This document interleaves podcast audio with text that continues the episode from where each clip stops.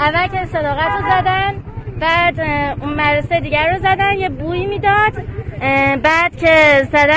Questa è la voce di una studentessa iraniana di Mashhad che testimonia l'odore di gas che nella sua scuola ha provocato malori e svenimenti. Questa sarebbe la punizione del regime contro il movimento che da settembre si ribella agli Ayatollah. Questa è ad alta velocità, oggi 7 marzo 2023, anno secondo della guerra, anno quarto della pandemia. Bentrovati da Giuseppe Manzo.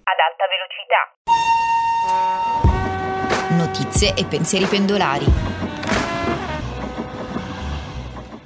Oggi parliamo di violenza di genere e disabilità. Nel 2022, secondo l'ultimo rapporto di Vox, Osservatorio Italiano sui diritti, che monitora l'odio espresso sui social tramite Twitter, le donne sono state le più colpite e seguite dalle persone con disabilità.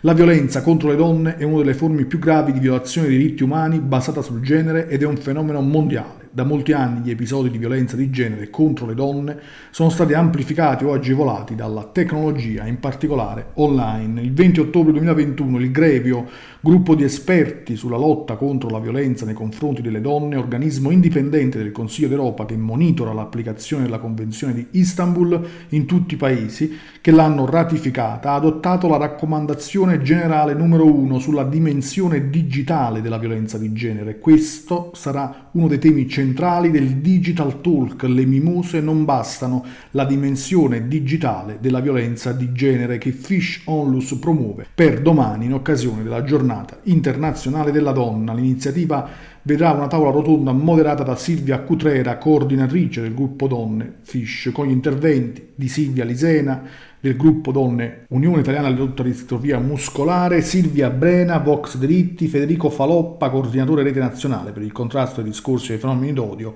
Laura Abet, gruppo Donne Leda, Stefania Leone e Heidi Longo del gruppo Donne della FISH. Ora ascoltiamo il presidente della Federazione Italiana Superamento Handicap, Vincenzo Falabella. L'8 marzo ricorre la giornata internazionale della donna. E anche quest'anno la Federazione Italiana per il Superamento dell'Handicap, in una giornata così importante, ha voluto organizzare un evento, dandogli un nome un po' provocatorio. Le mimose non bastano, la dimensione digitale della violenza di genere. Proprio perché ci siamo resi conto negli ultimi tempi come la violenza contro le donne, compresa la violenza domestica, è una delle forme più gravi di violazione dei diritti umani basata sul genere ed è un fenomeno mondiale. Da molti anni gli episodi di violenza di genere contro le donne sono stati amplificati o agevolati dalla tecnologia. Proprio questo è emerso nell'ultimo rapporto di Vox, l'Osservatorio italiano sui diritti, che monitora l'odio espresso sui social tramite Twitter. Ebbene, da quest'ultimo rapporto viene evidenziato come le donne sono state le più colpite, seguite dalle persone con disabilità.